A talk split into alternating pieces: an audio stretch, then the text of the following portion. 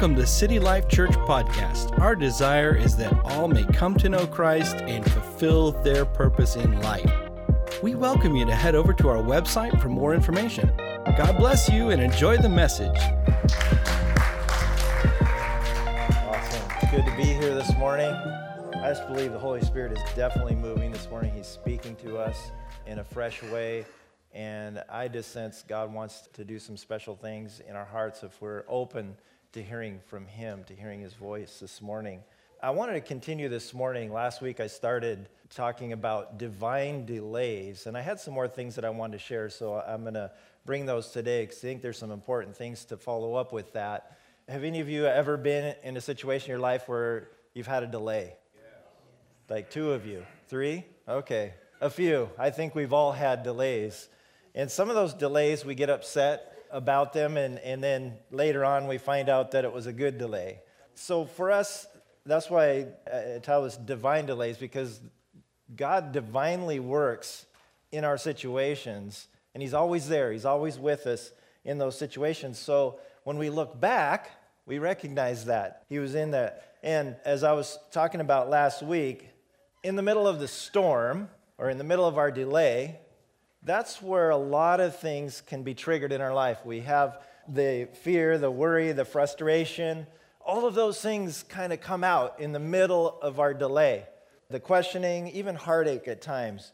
But I also mentioned that in the middle of our delay is the opportunity for a great miracle. And so that's we have to look at God. What are you really trying to accomplish? What are you trying to do in my life? And so as we were singing this morning, and two of the songs really stood out to me as we were singing in regards to the message this morning. One of them, the, the word said, I'm going to sing in the middle of the storm. When I sang that, I, I sang it a little bit louder. So I think, Lord, yes, I'm going to sing in the middle of a storm, even though I don't feel like singing. Uh, but I'm going to sing because there's something you're doing in the midst of the storm.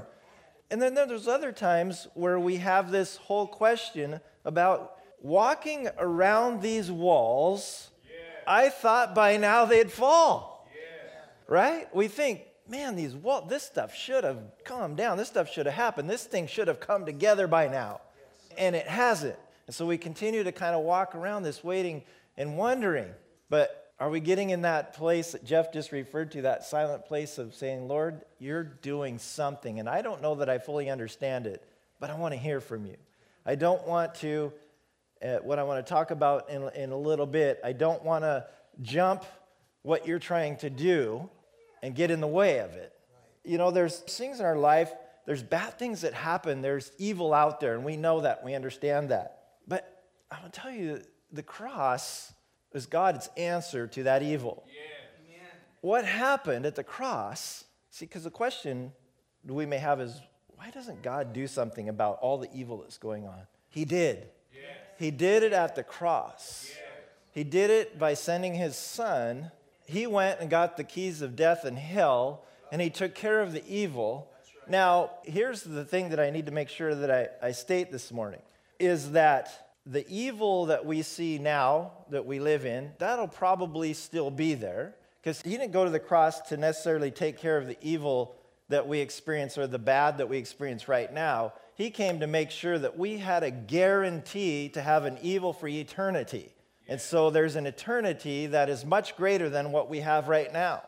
So we are living in the here and now, which is just a small part of our life because eternity is beyond belief. I mean, we can't imagine. And so we're here just for a short time on earth. These are things, he, he guaranteed us to be free from that.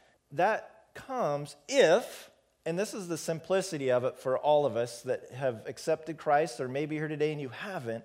But the simplicity is that we believe in Jesus, we confess with our mouth that He is Lord, right? And we believe that His blood washed our sins. So those are things that are scripture, and they're not on the PowerPoint this morning, but I wanted to look at something really quick. And right before we do that, I want to pray because I believe that Holy Spirit wants to do something this morning. And just to solidify some things for us. Lord, I pray right now as we move forward in your word and we talk about some of these things, God, that you would even grab a hold of even one thing this morning and you would plant it as a seed in our hearts, God. That, that you would water that, you would, we would see that grow, we'd see it flourish, Lord, to see our lives uh, go to the next level. God, that in you that we would become stronger and our roots would go deeper, God, and we would see the incredible things you have for us because of our obedience to you. And we thank you in Jesus' name. Amen. Amen. Romans, you know, because I was thinking, I just felt like the Holy Spirit was stirring in this in me, and, and I was thinking, when was the last time that I read some scriptures uh, out of Romans and some scriptures at First John, and in regards to what the simplicity of salvation, what that means to us, and I just felt like the Holy Spirit said, put this in here this morning. But Romans three twenty three through twenty six, for everyone has sinned. Okay, that helps, right? We've all sinned. So get that out on the table. Everyone has sinned. We are all fall short of God's glorious standard. Okay. Yet, God in His grace freely makes us right in His sight. He did this through Christ Jesus when He freed us from the penalty for our sins.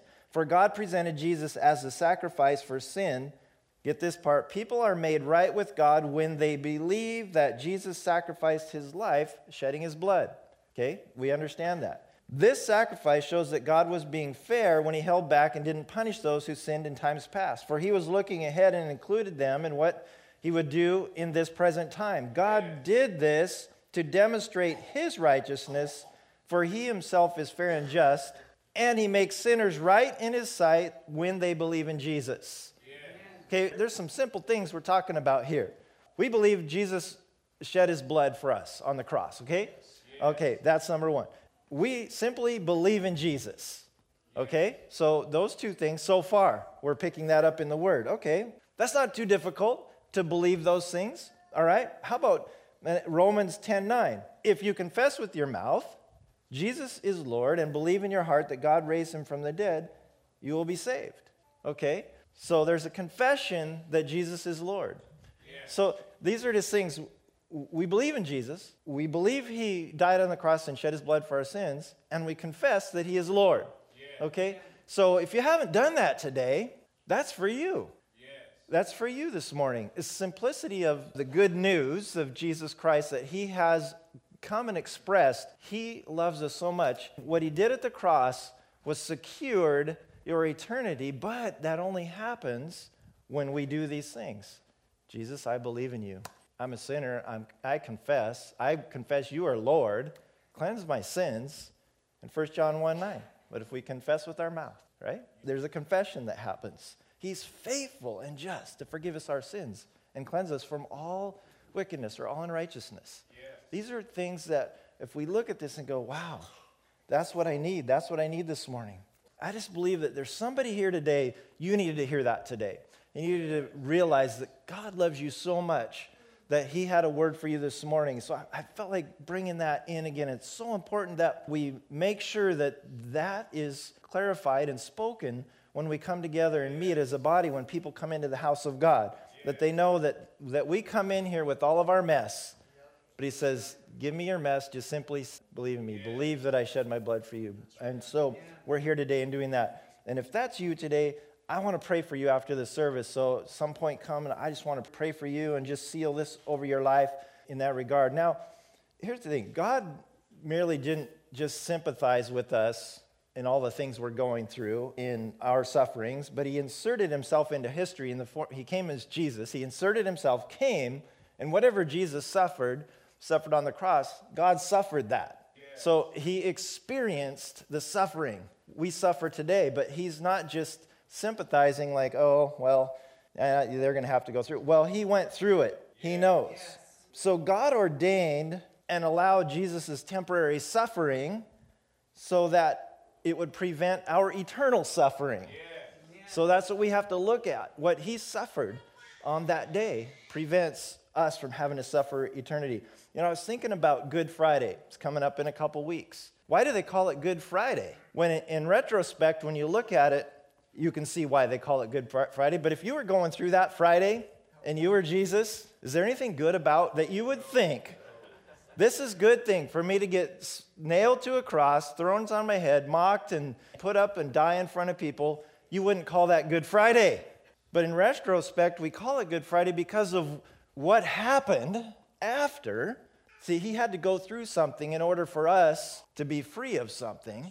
So we look back and we go, man, that was a good day for me. God looks back and said, that's a good day Now, Jesus probably didn't like that little part of, you know, I mean, none of us would have liked that part if that was us in that situation. Although the bad that we see it was temporary in our delays, the good is eternal. We have to see it that way. The good is eternal. It's eternal. The bad's temporary, the good is eternal. So, whatever you're going through, you're in your middle right now, it's temporary. It's temporary. Be looking at your eternal. What does your eternal look like? Next week may not look good. The week after, the month that may not. But one thing you're guaranteed is when we say yes to Jesus, is eternity is good. And it's something that we live out. So temporary delays, they seem bad, but whenever we allow God to work in us, the outcome is much greater when we allow Him in and allow Him to help us. Amen? Yes. If somebody had delivered Jesus from his sufferings, then He couldn't have delivered us from ours. So we're thankful that He went through with it and He didn't allow something to happen to come along to escape the middle Uh, of whatever those sufferings were, he said, Nope, I got to go through this. I got to walk this completely out. And we're thankful that he did. Amen? Yeah. You know, we often have good intentions when people go through challenges in their life. And how many of us sometimes we come along and we try to give answers to help, try to help them fix it, right? I learned several years ago, being in marriage, I thought my role is to fix my wife's issues when she come to talk to me. Honey, and I would just like hey, I've got it figured out. You just need to do this. I found out that is not right. I probably tried it a few times, and I'm a little thick headed, but I learned over time. She just wanted me to listen and really express my care and concern about whatever it was. She didn't want me to fix it. So sometimes we come alongside it and have good intentions to try to fix, help somebody.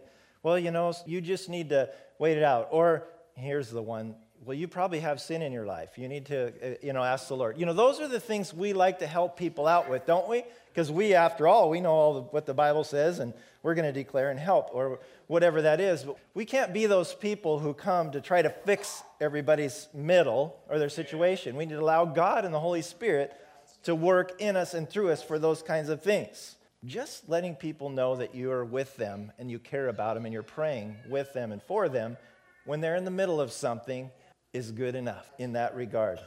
Don't try to fix it. So that's just a little thing this morning. So many of us, we're in our middle right now. You're in the middle of something. So you're going through this. And sometimes we spend a lot of time in that middle zone, and it's not all that fun. So often, the Holy Spirit and what he, what he wants to do and what he's expressing us to maybe do with each other is he will just come and he'll sit in the middle of our storm with us. And he's with us. Jeff alluded to earlier. He is actually resides in us. The Holy Spirit's in it with us. He's in it. He's not leaving us. He's not bailing on us. But he allows us to go through this because there's something much greater. There's a better side on the other side that he knows about that we don't. We're all different, right? How we process stuff, we're all different. We process things differently. Some people, they can't under any little tiny pressure, it's tough and they, they fold pretty fast. Other people, they can take a lot. But we can't judge based on that. We have to just say, Holy Spirit, you're working, and then we come alongside as the Holy Spirit comes alongside. And so we don't know, really don't know people that well, most people that well, to even know what they're really going through. Yeah. So we just have to say, Lord, maybe He puts somebody on your heart. Just let them know, hey, I'm praying for you. I don't know what you're going through, but Lord's put you on my heart. And so we do that. Well, Jesus was considered very late in Lazarus' situation, right? There was a lot of frustration. Poor Lazarus, he had to die in that process, and there was frustration with his family. Like, Jesus, come on, dude. You are the miracle dude here. You're the miracle maker. Why aren't you showing up? Because he had a bigger picture in mind. They didn't know that Lazarus was going to come back to life because he was about that his father was going to be glorified in this process.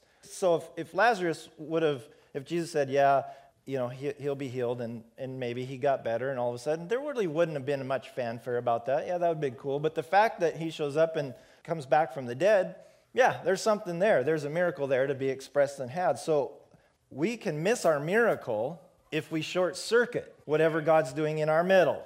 Yes. Amen. And it's also okay to come to church to be really who you are.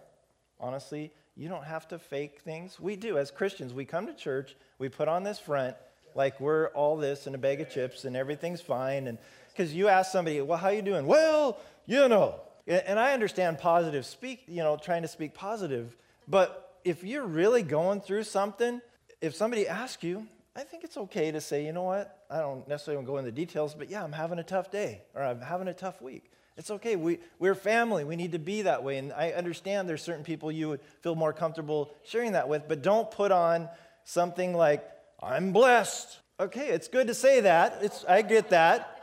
But sometimes, let's just be real because we get that super spiritual sign and we walk into church and we just had a big fight with our wife on the way to church or, the, you know, you kicked the dog or whatever it is. And so it's okay to, to just come and be real who we are. We don't have to put on something that we're not. And so don't we don't have to put on a front. So just it's okay. It doesn't mean we have to spill everything out, but there's there's something to be said about being real. Sympathy and empathy should be something that we all have going in our life so that we can sympathize or empathize with people, and I think that's a good thing. Proverbs 15, 13 says, A glad heart makes a happy face. That's good. So when we're glad, somebody walks in and they're smiling, you can generally tell if somebody's having a good day. They're happy. That's good. The Bible says that. But it also says a broken heart crushes the spirit. Somebody coming in here this morning could have had a broken heart and their spirit is crushed. And we have to be careful that we just don't roll over them and just pretend like nothing's going on. And it's like, oh, come on, just buck up. It'll get better. You know, you need to read your Bible more or you need to pray more. Come on, that's just a bunch of religious Christianese or I don't know what that is, but it's not healthy when we're trying to do that. We, we need to come and undergird people and say, you know, I, I really, I don't understand everything, but just so you know, I'm praying for you right now.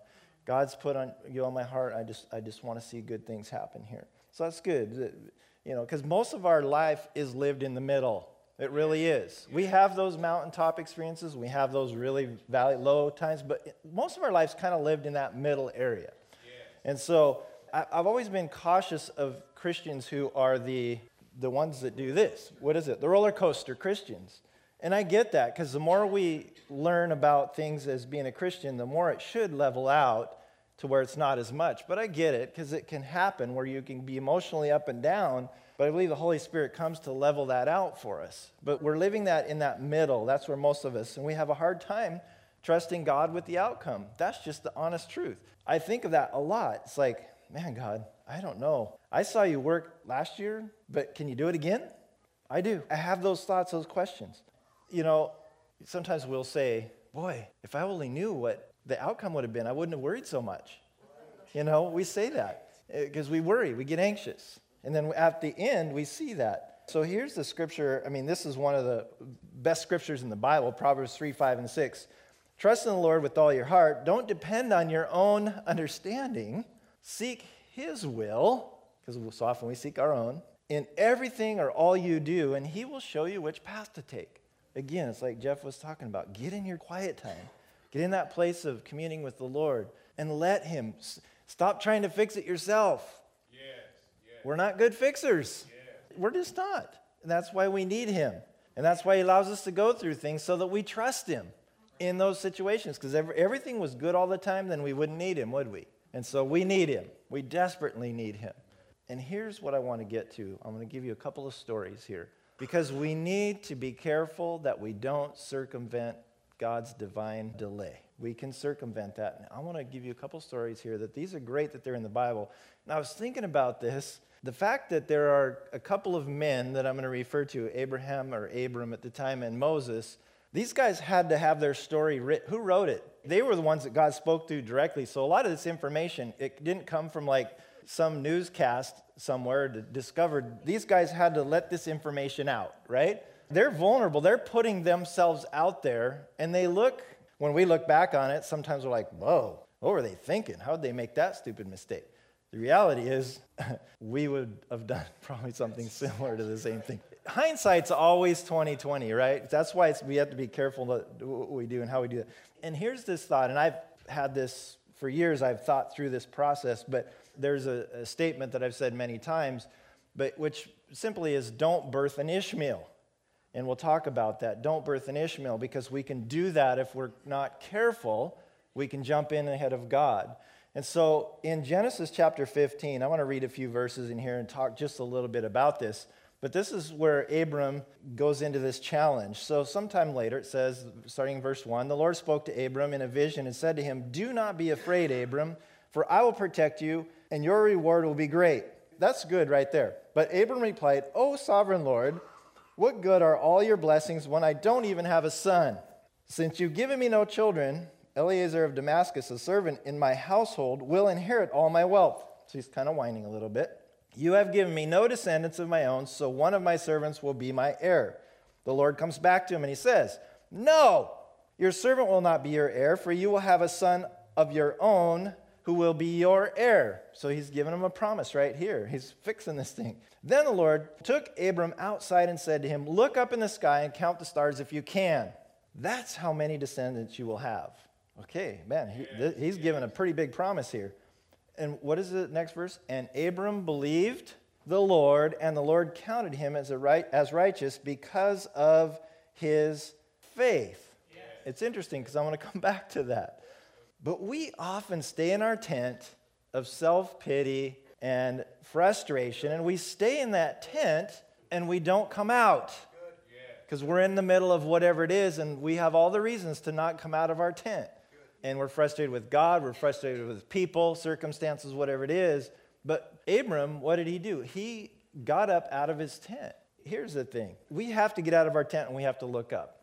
And that's that quiet place, really. Lord, what are you saying to me? What are you saying in all this? It may be silent, but at least he's getting you out of the tent to where you can listen. Because so many times we stay in the tent where we just keep hidden. It would have been great if Abram had completely trusted God in this whole thing, it would have been great, but, or would it have been great? For Abraham, it would have, but for us, we get to learn a really good principle here yes. by going back and looking really what happened in this story. We miss a very valuable lesson if we don't have the story of Abram. Yes. So here we go. In chapter 16, start in the first verse. Now remember, God promised him, He said, No, you're going to have a son. It's going to be your heir. Now, well, let me read this and make a couple comments. Now, Sarai, Abram's wife, had not been able to bear children for him, but she had an Egyptian servant named Hagar. So Sarai said to, listen, Sarai said to Abram, The Lord has prevented me from having children. Really? There's frustration, there's doubt, okay, that comes in. She wants to come and help. Go and sleep with my servant. Perhaps I can have children through her stupid Abraham, I don't say. And Abraham agreed with Sarai's proposal. So Sarai, Abram's wife, took Hagar, Hagar, the Egyptian servant, and gave her to Abram as a wife. This happened 10 years after Abram settled in the land of Canaan. We just read chapter 15, the chapter before, God promised Abram a son. He promised him a son. It would only make sense that it would be with his wife, right? Because our common sense thinking, he's married, he has a wife, that's what we'd be thinking if God gave us a promise. Oh, that makes sense. It'll, you know, right? Not your wife's servant. That would, that would, oh, dear, you know, I just need to let you know, I don't think it's you. I think it's Hagar. I think that's what God's really meaning.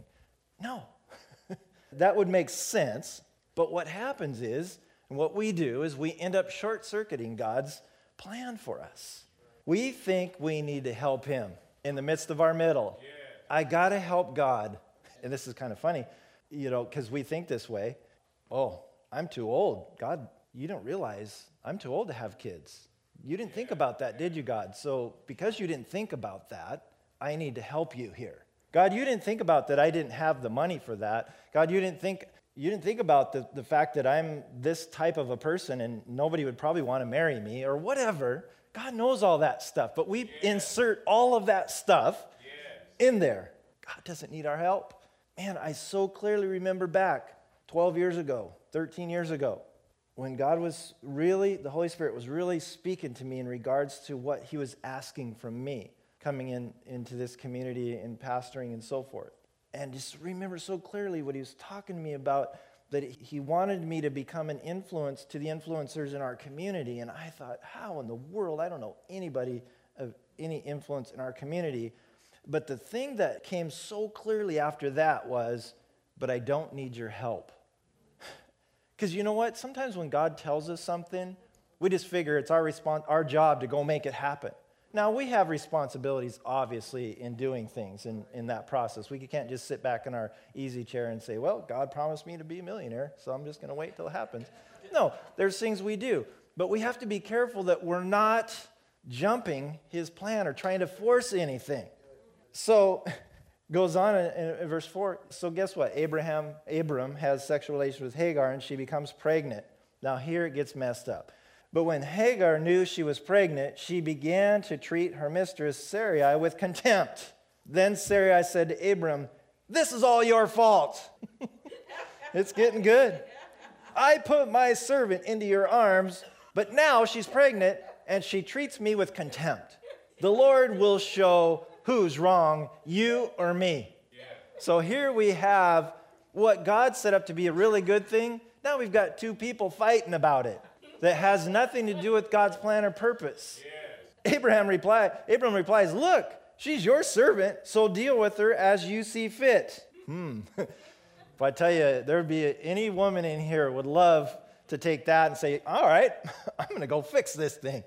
I'm going to fix that wagon that's broken down there. So then Sarai treated Hagar so harshly that she finally ran away. When God gives a promise, Satan comes and he tries to plunder.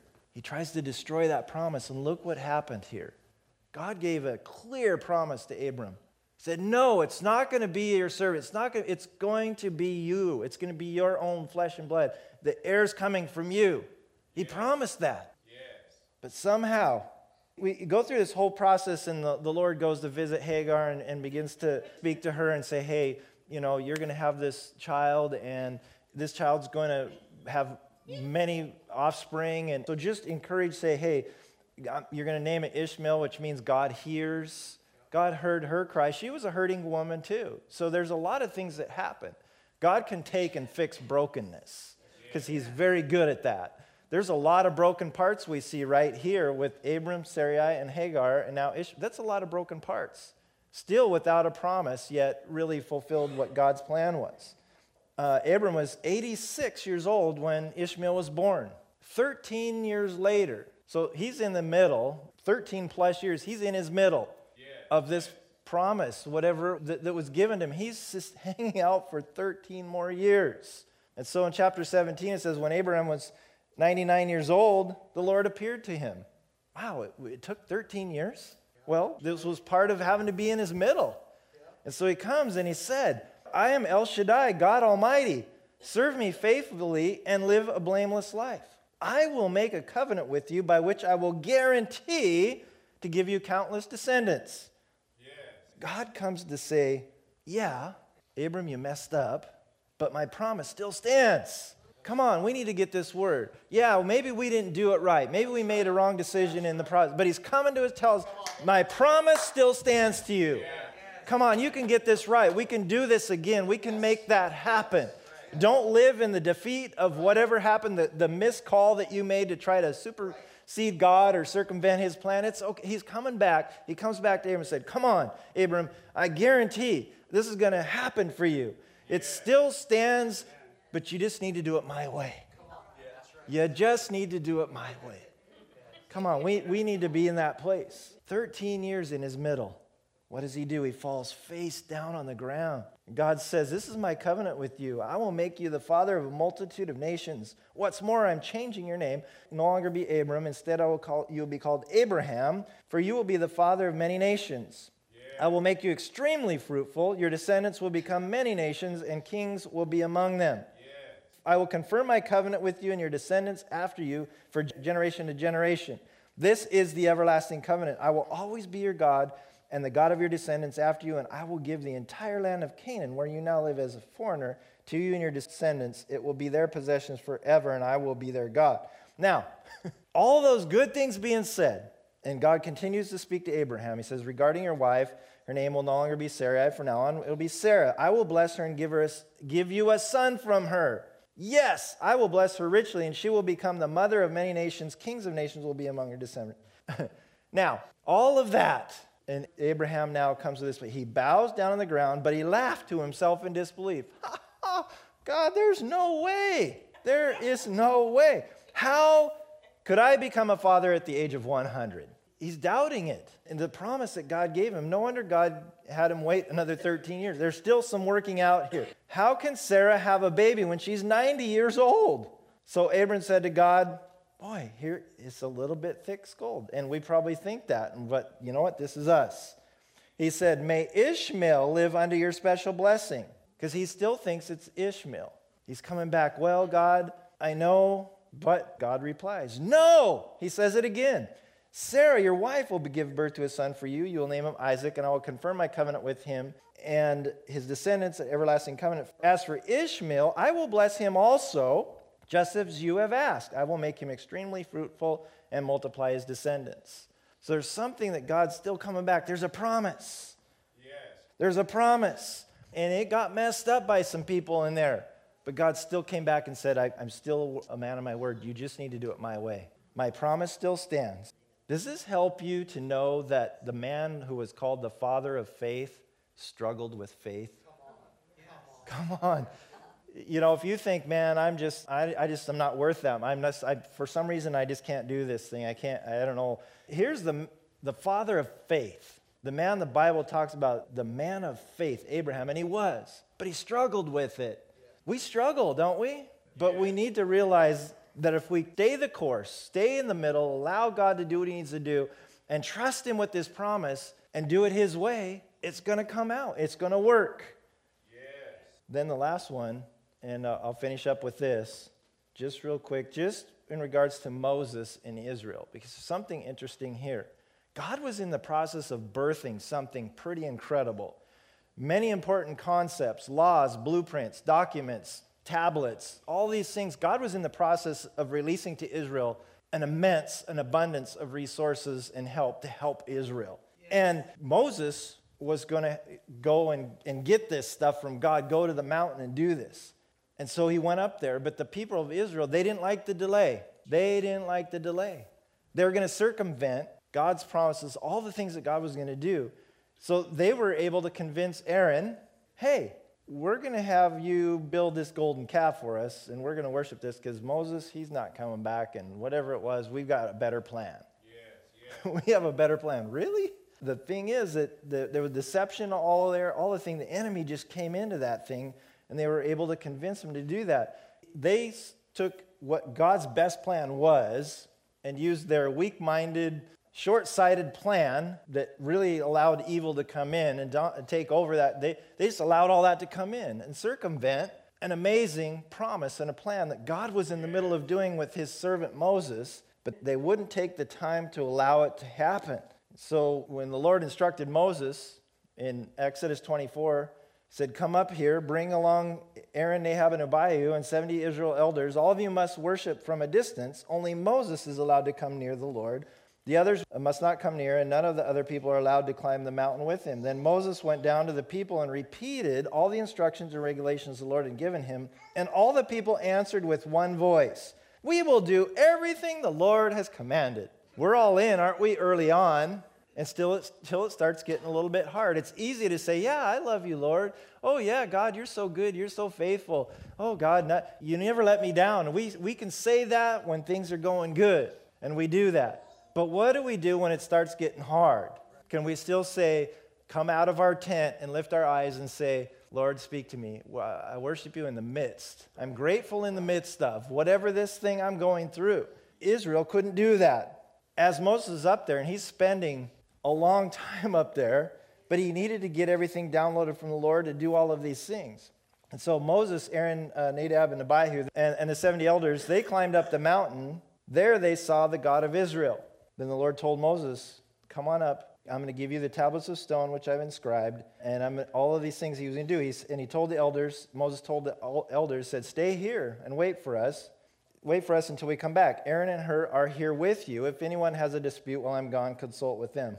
well, they didn't turn out to be the best consulters there to be consulted. But Moses went up on the mountain and, the cloud covered. And it says, All the glory of the Lord settled down on Mount Sinai, and the cloud covered it for six days.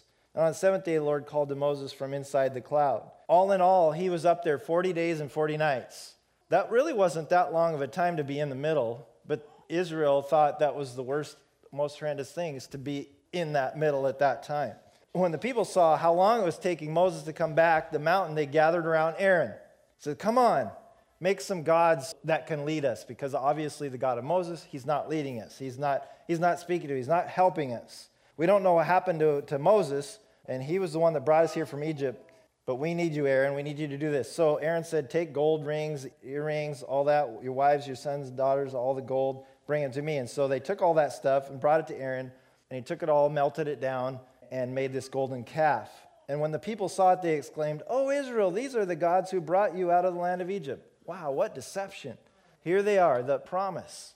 God tells Moses, Hey, quick, go down the mountain. Your people whom you brought out of the land of Egypt have corrupted themselves. They are gone crazy, and you need to get down there. So, how quickly they turned away from the God who delivered them from Egypt to go to other gods, thinking there's another answer. There's something we need to help God here because God isn't doing what he needs to do. And he told them, They've melted down a calf and they bowed down to it and sacrificing to it. And the Lord said, I've seen how stubborn and rebellious these people are. And this is where God, back then, he says, Leave me alone with them, Moses. I'm going to rip them apart. I'm going to shred them. And then Moses has to go into this pleading with the Lord, Lord, be a little merciful on them. And so we see that. But it's interesting in this whole thing, again, coming back to promises made. You get in the middle of that, you don't see it how you think it should be come out. We get in there, we mess it up, and we do what we think needs to be done and after a while, we, we're sitting there in, in our tent and we're, we're wallowing in everything. And then the Lord comes and talks to us. And He said, Hey, you've kind of messed up here. When you're ready to do it my way, let me know because I've got a really good plan here. And there's these divine delays that happen for a reason in our life. So we look back and we can see why it was Good Friday and not Bad Friday. Yeah. But when we're in the middle of that Friday, it's a bad Friday. Yeah. Right now, you might be in, the, in your bad Friday. But know that God has something good from that. And if, if it doesn't happen the way you think it should, still trust God. And eternity is really what our focus is and what his focus is anyway. That's where all of the evil, everything is, is gone. We're guaranteed that. So trust the Lord in your delay. Trust him. Remember, he has a promise. Don't let the enemy defeat you because you may have made a mistake in your delay, because God's going to come back and he said, Hey, my promise still stands. Great is his faithfulness don't birth an Ishmael.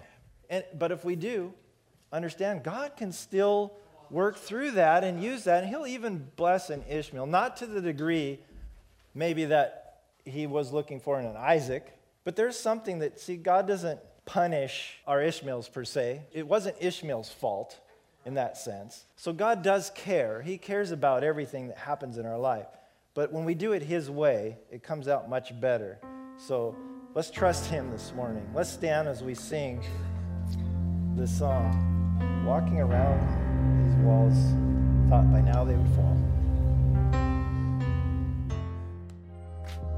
Thank you for listening to City Life Church Podcast.